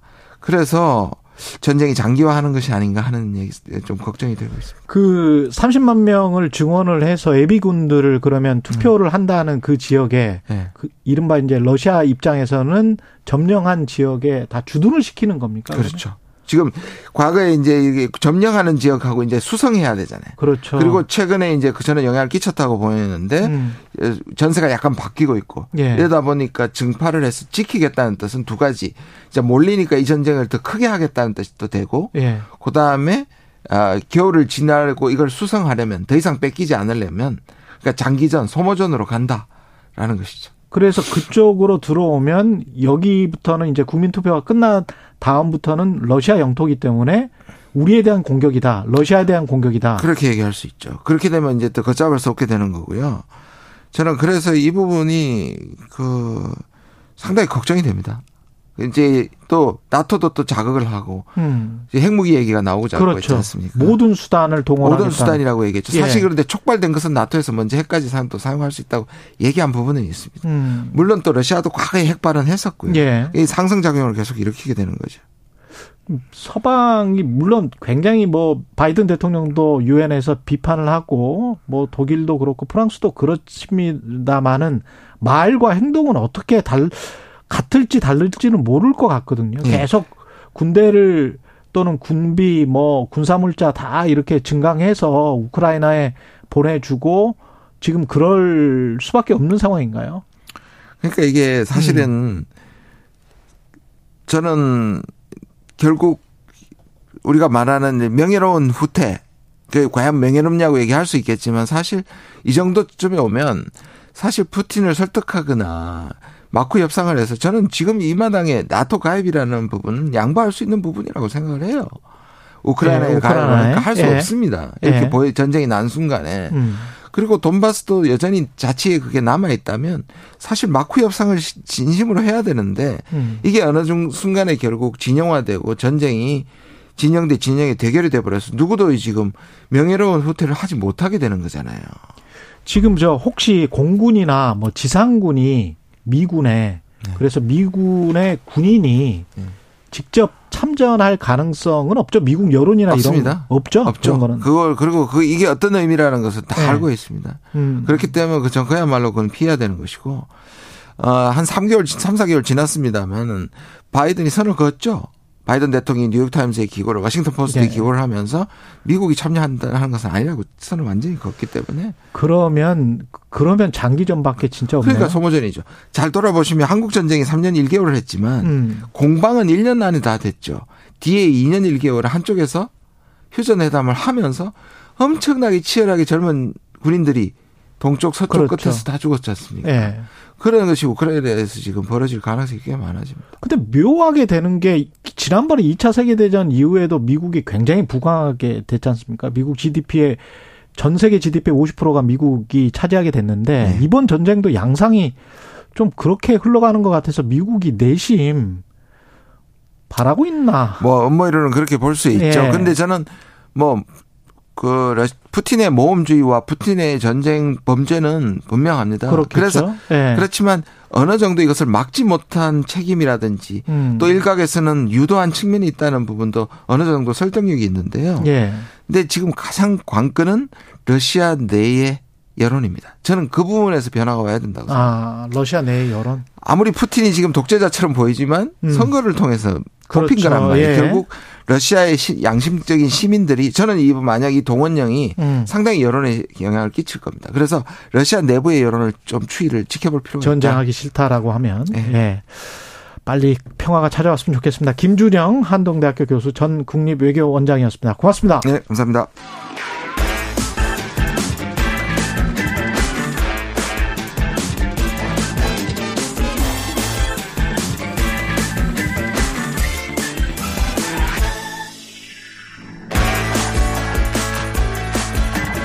네. 놓치기 쉬운 아쉬운 그 뉴스 짧고 굵게 한 번 더 짚어드리는 한 번 더 뉴스. 예. 오늘은 세계일보 최영찬 기자와 함께 하겠습니다. 안녕하세요. 안녕하세요. 예. 오늘 쌀값 문제네요. 농민들. 예. 예. 전국에서 지금 농민들이 별을 갈아엎고 있다고 합니다. 특히 좀 어제 그런 그러니까 일종의 시위가 좀 많이 있었는데요. 음. 지금 이제 곧 수확해야 할 시기인데, 그렇죠. 그러니까 정부에다가 지금 쌀값을 제대로 보장해 달라 이러면서 일종의 이제 별을 트랙터로 밀어버리는 좀 시위 퍼포먼스 뭐 이런 게 좀 진행이 됐는데 이게 어느 한 곳에서만 일어난 게 아니고 뭐 충청도라든지 뭐 전북 전남 경북 전국에 걸쳐서 지금 농민들이 상당히 많이 화가 나 있는 상태입니다. 쌀값이 폭락해서 그런 거예요? 그렇죠. 이게 지난 15일 통계청이 발표한 그 20kg 기준으로 산지 쌀값이 4만 725원인데 음. 이게 작년 같은 기간 가격이 5만 4,228원이거든요. 그러니까 20% 아. 이상 떨어진 거예요. 그런데 지금 전 세계 물가가 폭등을 그러, 하고 있잖아요. 그런 상황에서. 그래도 쌀값만 떨어지고 있는 겁니다. 쌀값은 20%나 떨어졌어. 예, 예. 그게 왜 그러냐면은 어 작년에도 이 풍년이었고 음. 올해도 풍작이다. 이래서 지금 계속 재고량이 예. 쌓이고 있고 근데 문제는 쌀 소비가 줄어들고 있습니다. 그래서 지금 거기에다가 이 우리나라가 이제 FTA 이런 걸 하면서 쌀 의무 수입량이 꽤 있다고 해요. 그것 때문에 음. 또 농수산 식품 유통공사가 예. 이 쌀을 또 수입 쌀을 시장에다 방출하면서 굉장히 아. 지금 농민들이 어려움을 겪고 있습니다. 이게 지금 매년 이맘때 관련 문제가 간혹 언급됐었던 것 같습니다. 간헐적으로. 네네. 예. 뭐 경년에 한 번씩 이랬던 것 같은데 올해 특히 더 농민들이 분노하는 까닭이 있을까요? 혹시 그 쌀 목표 가격제라고 들어보셨나요? 저는 뭐 직불금 네, 뭐 맞아요. 변동 직불금제 예, 이런 직불금. 건데. 예. 그러니까 이게 뭐냐면 쌀 목표 가격을 미리 정해 두고 음. 그 수확기에 그 산지 쌀 값이 그 이하로 떨어지면 차액의 그 85%를 정부가 보전해 주는 제도였는데 2020년에 이게 폐지가 됩니다. 대신 예. 도입됐던 제도가 이 정부가 시장 격리제 이런 걸 도입했는데 이게 쉽게 음. 말해서 과잉 생산된 쌀을 정부가 매입해서 시장 공급량을 줄이는 방식입니다. 예. 이러면서 이제 가격을 하락하겠다는 건데 근데 이게 또 뭐가 문제인가 봤더니 양곡 음. 관리법이라고 지금 있는데 예. 이 정부가 매입해야 한다가 아니라 할 수 있다 이렇게 명시를 한 거예요. 음. 근데 그 사이 지금 정권이 바뀌었고 윤석열 정부에서는 이 문제를 다소 좀 소극적으로 대처했던 면이 있고요. 그러니까 변동 직불금제 하에서는 쌀값을 제대로 받을 수가 있는데 네네. 양곡 관리법에 따라서 매입할 수 있다로 되면서 매입을 안 해준다 높은 가격에 그렇죠. 아. 근데 지금은 이제 그래서 양곡 관리법 그 개정안이 논의가 되는데 예. 그럼 이제 어떻게 바뀌냐? 민주당이 추진하는 게 할 수 있다가 아니라 매입해야 한다. 그러니까 정부의 한다. 의무 조항을 지금 두는 거예요. 네. 이게 지금 지난 15일 민주당 단독으로 농해수위 법안 소위를 통과를 했습니다. 근데 사실 이게 이 문제가 특정 지역만의 문제가 아니라 전국적으로 벌쳐 있기 때문에 쌀농사 짓는 분들은 그렇죠. 다. 농민들이 한 목소리를 내고 있어서 여야가 합의 처리를 할 줄 알았거든요. 예. 근데 그렇지 않고 국민의힘이 반기를 든 거예요. 갑자기 지금 쟁점화가 됐습니다. 왜 반기는? 어, 일단 국민의힘 입장에서는 정부의 눈치를 좀 보는 것 같고 특히 아. 기재부가 이걸 반대해요. 이거 대체 언제까지 농민들을 계속 돈을 줘가면서 이런 식으로 해야 하느냐. 뭐 아니 그러면은 그, 그, 아니 농민들 입장에서는 과거에 한미 FTA를 비롯해서 FTA 할 때마다 사실은 농민들 보조금 주고 뭐 사회적으로 이걸 합의를 해준 거 아니에요? 그렇습니다. 농민들 입장에서는 그랬을 것 같은데. 네 그런 점 때문에 계속 네. 지금 그 여야를 가리지 않고 음. 계속 항의를 하다 보니까 어쨌든 정부도 결국 25일에 쌀값 안정 대책을 발표하기로 했다는 거거든요. 예. 그래서 원래는 지금 지난 20일에 민주당이 단독으로 상임위를 좀 통과시키려고 했다가 그럼 정부가 내놓는 안을 한번 기다려 보겠다. 이래서 지금 어 그날까지 기다리고 있는 상태인데 음. 농림부가 대책을 준비 중인데 아마 한 시장 격리 물량 물량의 37만 톤 플러스 알파 이 정도를 매입할 방침인 것으로 지금 알려지고 있습니다. 민주당은 특히 이재명 대표가 역점을 두고 있다는데 뭐 따로 이유가 있습니까? 그러니까 지금 계속 이재명 대표가 뭐 방탄 이런 것보다는 민생 예. 정책 이런 거에 좀 신경을 쓰고 있잖아요. 그러니까 지난 16일 김제에 내려가서 현장 최고위를 하고 그 음. 그 농민 간담회를 했더니 아 이게 현장에서 해서 심각성을 더 인지를 한 겁니다. 그래서 예. 아이 문제를 이번 정기국회 때 꼭 해결하겠다 이러면서 지금 강조를 하고 있습니다. 박봉희님은 쌀을 수출할 방법은 없을지 안타깝네요 이런 말씀을 하셨는데 사실 예. 외국 쌀이 더 쌉니다. 그렇죠. 예. 예. 그리고 가, 확실히 가격 경쟁력이나 뭐 이런 것 때문에 그렇죠. 예. 우리가 농업을 보호하는 거는 또 식량 안보적인 측면이 있으니까요. 예. 그런 점도 좀 염두에 둬야 될 것 같습니다. 아, 프로야구 이야기 할까요? 예. 예. 프로야구 순위 싸움에서는 기아가 지금 5위인데 네. 5위인데 6위가 될 것 같다. 뭐 이런 이야기인 것 같습니다. 맞습니다. 지금 예. 그러니까 소위 가을 야구라고 하죠. 예. 포스트 시즌 진출이 전체 10개 팀 중에 5팀만 영예를 누리는데 음. 이게 어떻게든 5위 안에 지금 들어야 합니다. 예. 그래서 이제 그래야 한국 시리즈라는 그 우승을 할 수 있는 희망을 신라같이 바라볼 수 혹시나. 있는 건데 예. 이게 사실 시즌 중후반까지만 해도 상위 다섯 개 팀 안에서만 그 경쟁이 이루어지고 잘 안 바뀌었어요. 아. 그래서 아 이거 너무 싱거운 거 아니냐 이런 전망이 있었는데 최근에 급격하게 지금 요동치고 있어서 기아 타이거즈가 심각한 연패에 빠지면서 지각 변동이 일어나고 있습니다. 지금 어, 얼마나 연패예요? 어제도 져서 9연패를 한 겁니다. 어제도 졌군요. 네, 추석 연휴 때였던 네. 지난 11일 이후 단 한 번도 이기지 못하고 있는데 어제도 네. 광주 홈에서 LG한테 졌어요. 2대 11로. 네. 근데 그 사이에 문제는 뭐냐면은 하위권에 있었던 NC, 삼성 이런 팀들이 치고 들어차고 그의 승리를 쌓은 겁니다. 그래서 네. 연휴 전에는 기아가 이제 6위 팀들과의 승차가 한 5경기 이상 벌어졌었거든요. 음. 어느새 NC 6위와 반 게임 차로 좁혀졌습니다. 반 게임 차? 참고로 어. 오늘부터 NC와 기아가 창원에서 운명의 3연전을 치릅니다. 아, 오늘부터 또 창원에서 운명의 3연전? 네네. 그러면 뭐, 여기에서 가름이 되겠네요. 그럴 수도 있는데 지금 네. 문제가 뭐냐면은 또 7위와 8위인 롯데 삼성도 기아하고 승차가 두 경기밖에 안 나거든요. 아, 여기도 또 네, 여기서도 지금 막판 스퍼트를 좀 내면은 역전의 그 가능성이 있어 보입니다. 기아는 그 나름 잘 나가다가 이렇게 된 배경이 어떻게 되나요?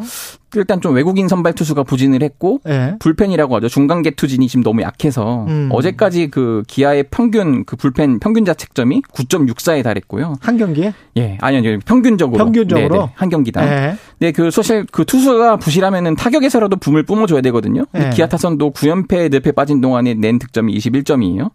9연패에 21점이면 한 경기당 한 3점 정도 된 거, 2점 정도 된 거죠. 넘네요. 예. 네. 그러니까 이게 또 연패가 길어지면은 그 악순환이 되는 게 그 보통 이럴 때 기대하는 게 토종 에이스가 소투를 해줘야 돼요. 그렇죠, 그렇죠. 지금 기아 하면 그래도 뭐니 뭐니 해도 아직은 양현종인데 어. 후반기에 컨디션이 썩 좋지 않거든요. 무실점 경기가 두 달 넘게 없을 정도로 부진한 상황인데 오늘 선발이 양현종입니다. 아 양현종이군요. 네. 후반기 평균 자책점이 5.61이나 되네. 예. 양현종이 그 양현종이 아니네 지금 그렇죠? 그렇죠. 예. 네. 지금 선두 싸움은 어떻습니까? 여기도 지금 좀 화제인데요. 예. 시즌 내내 SSG 신세계죠. 여기가 지금 1위를 유지하고 있었는데 이번 달 좀 다소 주춤을 했거든요. 예. 그 사이에 LG가 엄청 치고 올라왔습니다. 1위와 2위 격차가 2.5경기예요. 음. 근데 이게 정치와 스포츠가 소위 기세 싸움이라고 하는데 예. 기세에서 지금 LG가 8, 9월 승률이 6할 7푼 6리로 전체 그러네. 구단 중 1위에다가 예. 유일하게 6할 때거든요.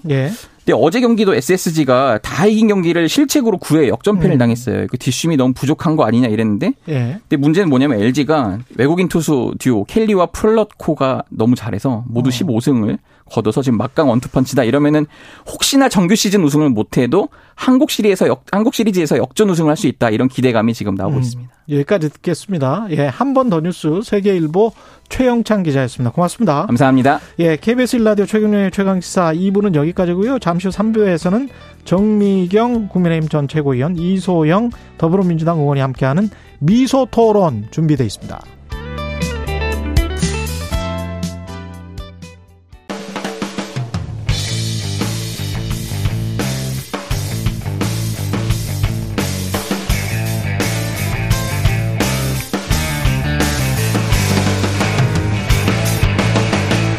최경영의 최강 시사.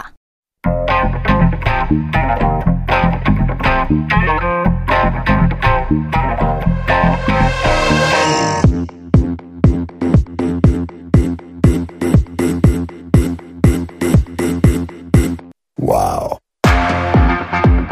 아우, 시그널 음악 좋네요. 예, 미소 토론. 지금 이 자리에 정미경 국민의힘 전 최고위원, 이소영 더불어민주당 의원 나와 계십니다. 안녕하십니까? 네, 안녕하세요. 예, 이번 주부터 매주 목요일 두 분과 함께 토론하는 시간 마련했습니다. 코너 이름을 두 분 성함에서 한 자씩 따서 미소 토론, 예, 정미경, 이소영 이렇게 미소 토론이라고 정했습니다. 마음에 드십니까? 네. 계속 미소를 지으면서 예. 해달라는 얘기 말씀인 편, 것 같아요. 편 안하게 말씀을 하시자. 너무 싸우지 말자 뭐 이런 의미에서. 네, 웃으면서 하고 있습니다. 예, 예. 입을 꽉 다무시면서 이빨을 이를 치아를 꽉 다무시면서 이렇게 편안하게 하고 있다 말씀하셨는데 일단 여야 좋은 파트너 두 분이 가능할 것 같고요. 주호영 국민의힘 원내대표와 박홍근 민주당 원내대표가 만났는데 상견례 성격의 화기애애한 분위기였는데 신경로도 약간 있었던 것 같습니다. 두 원내대표의 발언을 먼저 듣고 오겠습니다.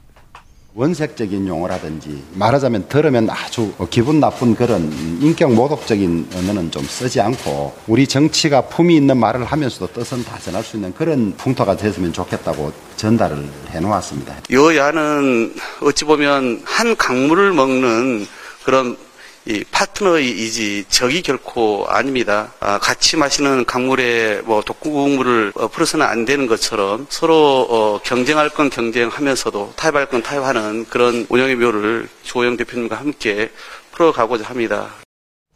사실 뭐 최근에 계속 강대강 정국을 예상을 했는데 여야 원내대표 두 분이 이렇게 말씀을 하시니까 일단 안심은 되는데 어떻게 전망을 하십니까? 협치가 어느 정도 이루어질까요?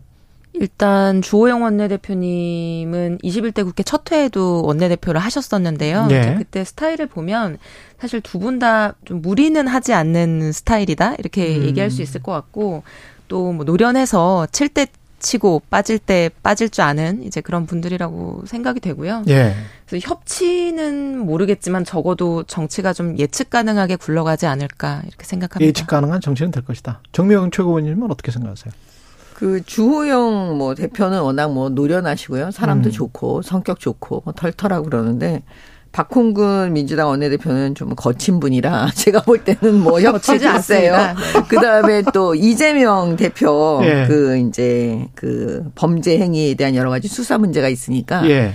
글쎄요, 협치될까요? 아, 먼저 이렇게 이재명 당대표의 범죄 행위 이렇게 이렇게 말씀을 하셨는데 이소영 의원님은 어떻게 생각하세요? 범죄 행위에 대한 수사가 있으니까.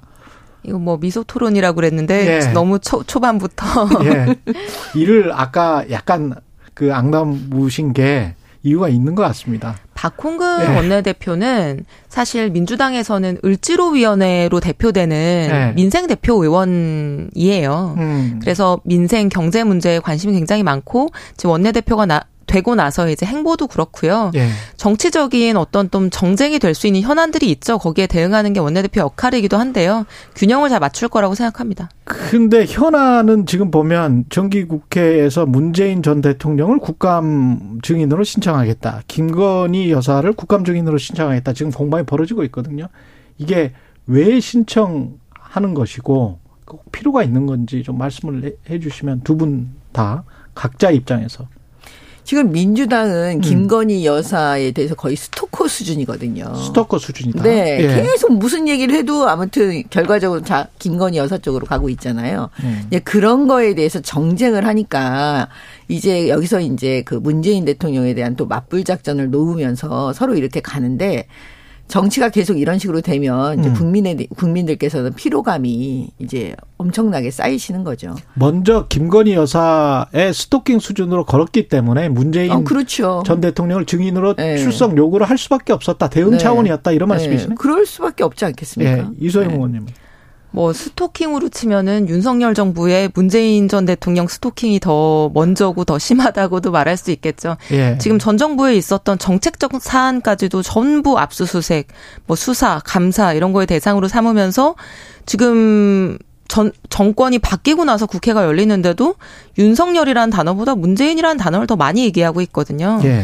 그리고 권성동 원내대표 모두 발언할 때 뭐 민생, 경제 이런 단어 거의 없고 문재인 전 대통령, 문재인 정부 욕밖에 없어요. 그래서 그런 걸로 치면 뭐 이제 양 당이 음. 공이 비슷하게 평가받을 수 있는 부분이 있는 것이고 예. 이 문재인 전 대통령과 김건희 여사 관련된 이제 증인 국감 증인 채택 관련된 문제는 저도 정미경 최고님 말씀하시는 것처럼 국민들 입장에서는 피로감을 느낄 수 있다고 동의합니다. 음. 그래서 그런 부분들은 좀 자제해야 되는 측면이 있죠. 어차피 안 될 거잖아요. 두 분 다. 안 되죠. 안, 안 되죠. 네. 안 된다 그러시잖아. 둘 다 안 되는데 뭔가 이제 말폭탄을 서로 간에 왔다 갔다 네. 터트린 것 같은 그런 분위기인 것 같아요. 아니 근데 네. 이제 그 국민들께서 네. 모르시지를 않아요. 다 그, 알아요. 다 안 될 것 같은데 다 네, 알고 다 있어요. 알고 네. 계세요. 근데 이렇게 하는 거 보고 어떻게 하시겠어요? 아휴 또 똑같다 똑같아 왜 저러나 이러시겠죠. 그 비슷한 사안이 사실은 이재명 아까 그 당 대표의 범죄 행위에 관련된 수사 이렇게 말씀하셨는데 네. 어, 민주당에서는 또 김건희 여사의 특검 주가 조작 의혹과 관련된 특검 이야기를 하고 있고 이거는 어떻게 해야 될 것 같습니까? 이 정기국회 내에서 뭔가 이루어집니까 이것도? 아니 이제 수사는요 음. 사실 정치하고는 상관이 없어요. 상관없죠. 예, 네. 그거를 어떻게 정치적으로 조율을 하면서 가냐고요. 음. 그건 말도 안 되는 얘기고요. 그냥 수사는 수사 입장대로 가, 가는 거예요. 그 법의 영역이라는 거는 원래 그럴 수밖에 없는 거거든요. 그렇죠. 네. 네 그거를 조율을 못 해요. 그다음에 그 김건희 여사 특검 부분은 지금 음. 정치적으로 부르짖고 있는 거잖아요. 솔직히 말씀드리면 부르짖고 네. 있는 것이다. 정치적으로 부르 왜냐하면 문재인 정권 내내 김건희 여사 다 털었다니까요. 그래서 그 친문 검사들이 손을 못 댄 거예요. 왜 못 댔겠어요? 음. 나올 게 없으니까 못 댄 거죠. 그러면 지금 와서 깨끗이 승복을 해야지. 계속 와가지고 본인들 정권 하에서 못 했는데 이제 와서 또 특검하자고 그러면 뭐예요? 수사를 다 했는데도, 음. 예? 그 했는데도 뭔가 위에서 큰 힘이 정권이 못하게 막았을 때 특검 얘기가 나오는 거예요. 예. 그러니까 문재인 정권에서 했었다니까요. 김건희 여사에 대해서. 어. 그런데 왜 그거를 갖다가 수사 자기들이 아무리 해도 안 나왔는데 네. 그걸 가지고 이제 와서 특검하자 그걸 누가 받아들이겠습니까? 이소영 의원님, 예. 이재명 아, 뭐 수사하고 정치는 별개다. 이거는 당연히 동의하고요. 그렇죠. 네. 근데 뭐 이재명 대표에 대한 수사에 대해서 사실 민주당이 문제 제기하는 것은 이걸 뭐뭐 뭐 수사가 어떻다 저떻다 뭐 이렇게 관여하겠다라고 하는 것보다도 지금 수사의 흐름이 굉장히 정치 탄압의 측면으로 보일 수밖에 없는 뭐 편파적이고 뭐 김건희 뭐 여사나 윤석열 대통령과 관련된 수사는 거의 뭐 진행되지 않거나 불송치 결정으로 뭐 마무리된다거나 음. 의혹이 제대로 해소되지 않으면서 뭐 이재명 대표와 관련해서는 아주 사소한 것까지도 출석 요구, 압수수색, 뭐 증인 소, 뭐 참고인 소환 이런 것들이 이루어지고 있는 것들이 음. 과연 국민들이 보기에 공정해 보일 것이냐 하는 예. 것에 대한 정치적인 문제 제기를 하는 것이고요. 음. 경찰과 검찰과 같은 수사기관이 독립적이고 중립적으로 지금 하고 있느냐에 대한 뭐 검증과 주장을 충분히 할 수 있는 것이죠. 그리고 특검과 관련해서는 뭐 문재인 정권 시절에 김건희 여사 뭐 다 털었다 뭐 잘 모르겠습니다. 그 당시에도 어쨌든 윤석열 현 대통령이 당시에 검찰총장이었고요.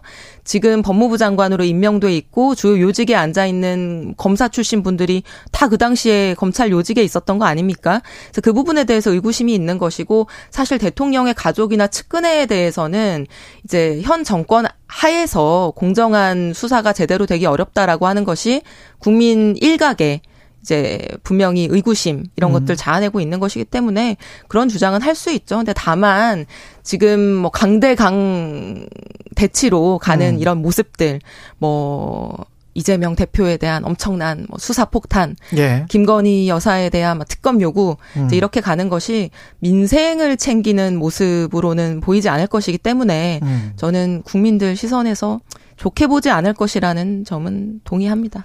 최근에 현안은 영민관 예상과 관련한 건데 지금 뭐 추경호 부총리도 어제 국회에 나와서 답변을 했고 보고를 추경호 부총리는 안 했다는 것이고 총리는 신문 보고 알았다는 것이고 그 사업 시행 주체는 대통령 비서실로 지금 돼 있는 상황인데 이거는 대통령 분명히 알았겠죠.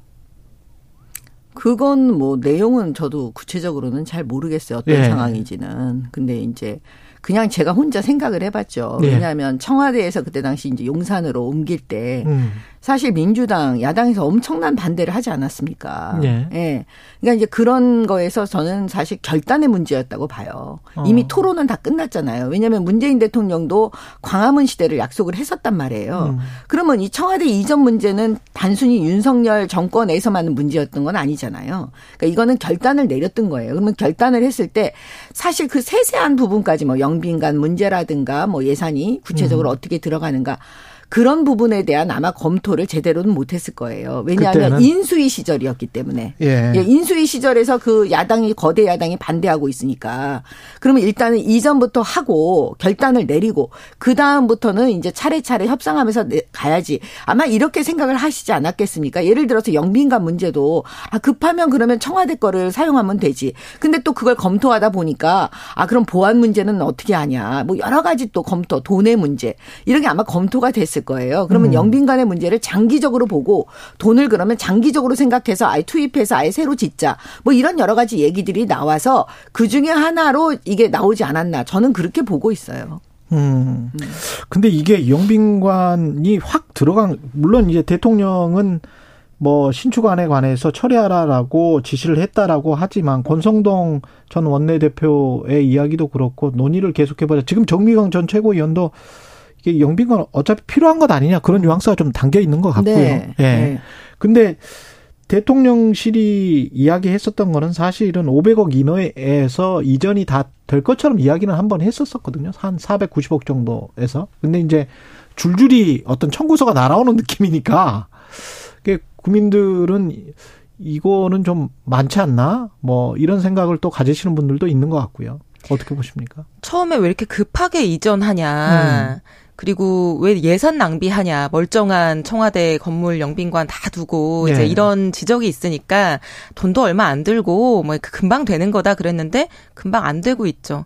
지금 뭐 집무실부터 시작해 가지고 뭐 거처 뭐 관련해서도 지금 예. 계속 지연되고 있고 관저, 예. 영빈관 예. 문제도 마찬가지예요. 전반적으로 처음에 지적이 나올 때는 뭐 얼마 안 들고 뭐 이런저런 얘기하다가 이제 나중에 이렇게 금액이나 뭐 시기가 엄청 늘어나고 있는 상황인데요. 음. 저는 추경호 부총리가 어제 뭐 대통령한테 보고 안 했다고 하는 거는 예산의 디테일한 항목에 대해서 뭐 보고 안 했다라고 할 수는 있을지언정 이게 영빈관이잖아요. 예. 다른 것도 아니고 비서나 장관들이 뭐 대통령 지시도 없이 이거를 추진했다? 이거는 뭐 전부 경질감이죠. 이거 있을 수 없는 일이고요. 그렇죠. 당연히 네. 윤석열 대통령의 지시와 언급하에 이제 절차가 추진된 것이고 뭐 디테일에 대해서 보고가 있었느냐 없었느냐 이런 건 중요한 게 아니라고 생각합니다. 이게 국민의힘에서는 계속 이게 논란이 되고 이야기가 되는 게 좀 부담스러워서 영민관 문제는 일단은 그 한쪽으로 치우지 않을까요? 어떻게 보세요? 아니 영빈관 문제는요. 네. 네. 뭐 지금 뭐 민생을 얘기하셨는데 음, 음. 사실 국민들이 아 이거 뭐 필요 없다 이러면 음. 대통령 안 하시면 되는 거예요. 네. 그다음에 국민의힘 국회의원들도 마찬가지고요. 또 음. 야당이 저렇게 반대하는데 음. 그걸 뭐 어떻게 하겠어요? 지금 어차피 거대 야당인데 음. 민주당이 오케이 하지 않으면 아무것도 못 하는 거예요. 예. 그러니까 대통령 그렇다면 그거 굳이 그럼 짓지 말자 이렇게 얘기하시는 거죠. 뭐. 예. 네. 제가 볼 때는 영빈관에 대한 논란을 뭐 하루 만에 그렇게 전격적으로 대통령이 음. 철회하겠다 얘기한 것은 다른 것이 아니라 영빈관 필요한지 아닌지는 뭐 토론해보고 처리할 수도 있는 거잖아요. 예. 근데 다소 급격하게 철회된 거 아닙니까? 음. 그거 자체가 김건희 여사가 서울의 소리 기자와 7시간 통화한 이제 녹취록에 보면 어디 뭐 도산지 무당인지한테 들어봤더니 영빈관을 옮겨야 된다더라. 그래서 옮기려고 한다. 뭐 이런 녹취 내용이 있었잖아요. 예. 그 내용이 뭐 온라인을 통해서 일파만파 퍼지면서 아 뭐야 또 결국에는 무속이야? 또 그것 때문에 영빈관 뭐 이전한다는 거야? 이제 음. 이런 음. 얘기들이 부담스럽기 때문에 어떻게 보면 하루 만에 뭐 토론이나 숙고나 이런 거 없이 철회 얘기가 나온 게 아닌가 생각합니다. 그러니까 음. 지금 그 민주당은요. 이거를 하나의 프레임으로 만들고 있어요, 지금. 음. 뭐든지 다 김건희 여사한테 가서 끌어들이면서 그거를 엮으려고 지금 하는 건데요. 예. 이제 그렇게 계속 하시면 이제 나중에 국민들께서 이제 아시겠죠. 아 이게 어. 프레임이구나. 어. 네. 계속 프레임으로 아니, 뭐 만드신 거 같아요. 떠나서 네. 관련이 없으면 관련이 없다는 얘기를 하시면 돼요. 또 음. 관련이 없다 그러면 또 그거 갖고 또 트집 잡겠죠. 꼬리에 꼬리를 모는 트집이 계속되기 때문에 음. 저는 뭐 이번에 조문 논란도 마찬가지거든요. 예. 계속 그 트집 잡고 있잖아요. 어? 조문 논란 호소인들이에요 민주당 제가 볼 때는. 조문 아니 조문 그 준비 부족은 좀 있었던 것 같다라는 게 이제 김재원 전 최고위원의 말씀 그 다음에 허은하 의원도 그런 비슷한 이야기는 하더라고요. 그러니까 아니, 이게 외교 참사는 아닐지라도 아니 저는 이렇게 네. 생각해요. 사실은요 네. 생각을 해보세요. 지금 그 런던에 얼마나 많은 사람들이 모이겠습니까? 음. 유럽에 그 다음에 그 내부의 영국인들이요. 네. 당연히 교통이 우리가 상상할 수 없는 상황으로 혼잡하겠죠. 예. 그러면 문제는 뭐냐? 잘못이 있다면 그 한국의 내비게이션 같은 걸 영국의 내비게이션으로 그 맵에 다 깔아가지고 예. 빠른 길 찾아가기. 뭐 이런 거 하지 않은 잘못은 있겠죠. 그렇지만 그 시간 좀 늦어갖고 원래는 장례식에 참석하러 간 거예요. 어. 그럼 그 전에 조문하러 갔는데 그쪽에서 우리는 갔다니까요. 그런데 영국 측에서 아 이러면 그 조문 이 시간이 좀 그러니까 음. 방명록에 그냥 쓰시면 된다. 그리고 얘기했는데 그게 뭐가 문제가 돼요? 영국 측에서 문제 제기를 안 했는데. 아니, 저는, 저는 그런 걸 보고 이 여의도에만 들어가면 사람들이 약간 그 상식을 잃어버리는 거예요. 음. 상식적으로 생각하면은 그건 답이 나오는 거예요. 왜냐하면 우리가 장례식장에 가고 돌아가신 분에 대한 예우를 갖추는 거거든요. 조문이라는 게 그런 거잖아요. 예의를 갖춰서 그 마음으로 갔다니까요. 그런데 사정이 그렇게 생기니까 그쪽에서 아 이렇게 하시면 됩니다. 그 안내대로 한 거라니까요. 그게 무슨 그러면 조문을 안 한 겁니까? 아니 뭐 예의가 어긋난 겁니까? 조문 얘기 이제 며칠 돼서 저도 음. 이제 시시콜콜한 얘기 좀 지겨워서 안 하고 싶고요. 뭐 음. 내비게이션 얘기까지 할 거 아닌 것 같은데 네. 저는 이 얘기는 하고 싶어요. 이게 논란이 될 필요도 없고 예. 논란이 돼서도 안 되는 부분들을 어처구니 없는 준비 실수와 뭐 준비 부족하고 실수로 논란으로 만드는 것도 어떻게 보면 부정적인 측면에서 능력인 건데 저는 윤석열 대통령 주변의 참모진들이 좀 심각하게 무능한 것 같아요. 음. 이거 어디 뭐 외국의 조문가 가지고 이런 논란이 생긴 적이 있었습니까? 매끄럽게 얼마든지 할 수 있는 문제인데 대한민국의 일 잘하는 공무원들 굉장히 많은데 다 어디 갔나 싶어요. 그래서 지금 의전 사고 뭐 외교 관련한 논란 이런 것들 지금 벌써 몇 달밖에 안 됐는데도 한두 번이 아닌데 예. 그뭐 건 기본도 안 돼 있는 거죠. 문재인 대통령이 과거에 말레이시아에 가셨어요. 예. 그 거기 가고 아시죠? 그 예. 언어, 어 말레이시아 예. 언어. 예. 예. 그게 아닌 다른 언어로 지금 말씀하셨었잖아요. 그때 당시에. 예. 제 기억엔 그런데. 예. 예. 그때 탁현민 비서관이 뭐라고 했는지 아세요? 음. 그건 엄청난 실수예요. 음. 생각을 해보세요. 거기 가가지고 말레이시아에 가서 어. 말레이시아 언어로 얘기 안 하시면 그거 어떻게 해요? 그런 실수를 하셨을 때 진짜 난리가 났죠. 근데 그때 탁현민 그 분이 뭐라 그랬냐면 음. 아니 그 말레이시아에서 아무 말 하고 있지 않은데 왜 음. 그걸 문제 삼냐라는 식으로 얘기를 했다니까요. 음. 그러니까 본인들이 어떻게 했는지 과거에 했는지는 다 지금 까맣게 잊어버리고 공격을 위한 공격, 트집을 위한 트집을 잡고 있는 거죠. 아유 문재인 대통령 때 국민의힘이 사사건건 시시콜콜한 걸로 문제 제기한 거 치면은 지금 조문외교 논란은 뭐 문제 제기도 아닙니다. 제가 볼 때. 예. 국민의힘 상황은 비대위 상황이 여전히 지속되고 있어서 지금 당 대표가 없는 상황이잖아요. 어떻게 될 것 같습니까? 이제 이제 28일 날, 예. 그, 이제 가처분 그 결과가 이제 나오는 거에 따라서 또 출렁이겠죠. 음, 어떻게 예상하세요? 글쎄요. 제가 볼 때는 그 판사 마음인 것 같아요. 음. 반반인 것 같아요. 예, 네. 반반인 것 같아요. 음. 반반이다. 예. 그 그렇게 그 국민의 힘에 확 우호적으로 보지는 않으시군요. 반반이라고 말씀하시는 거 보면 아까 천하람 변호사는 네. 상당히 이준석 전 당대표에게 유리한 판결이 나올 것 같다 이렇게 이야기를 하시더라고요. 뭐 이제 법조인들은 음. 그 이게 정치의 영역이 아닌 거예요. 예. 사실은 예. 그래서 저는 그걸 반대한 거예요. 이 가처분이나 이런 법적 정치를 이렇게 법적인 영역으로 끌고 가는 걸 제가 반대하는 사람인데 그게 음. 왜 그러냐면 정치는 정치고 법은 법이에요. 음. 그다음에 정치는 바둑의 수보다도 더 많아요. 해결 방법이 무궁무진해요. 그렇죠. 예, 예, 예, 그런데 사실 법은 그런 게 아니에요. 딱 하나밖에 없어요. 법조문에 따라서 예, 법적인 예. 판단을 하는 거잖아요. 음. 그렇기 때문에 그 영역에서 사실은 그 정치인들이 뭐라고 말하기가 되게 어려운 거예요. 예. 예. 법률적 판단에 대해서 뭐라고 하겠어요.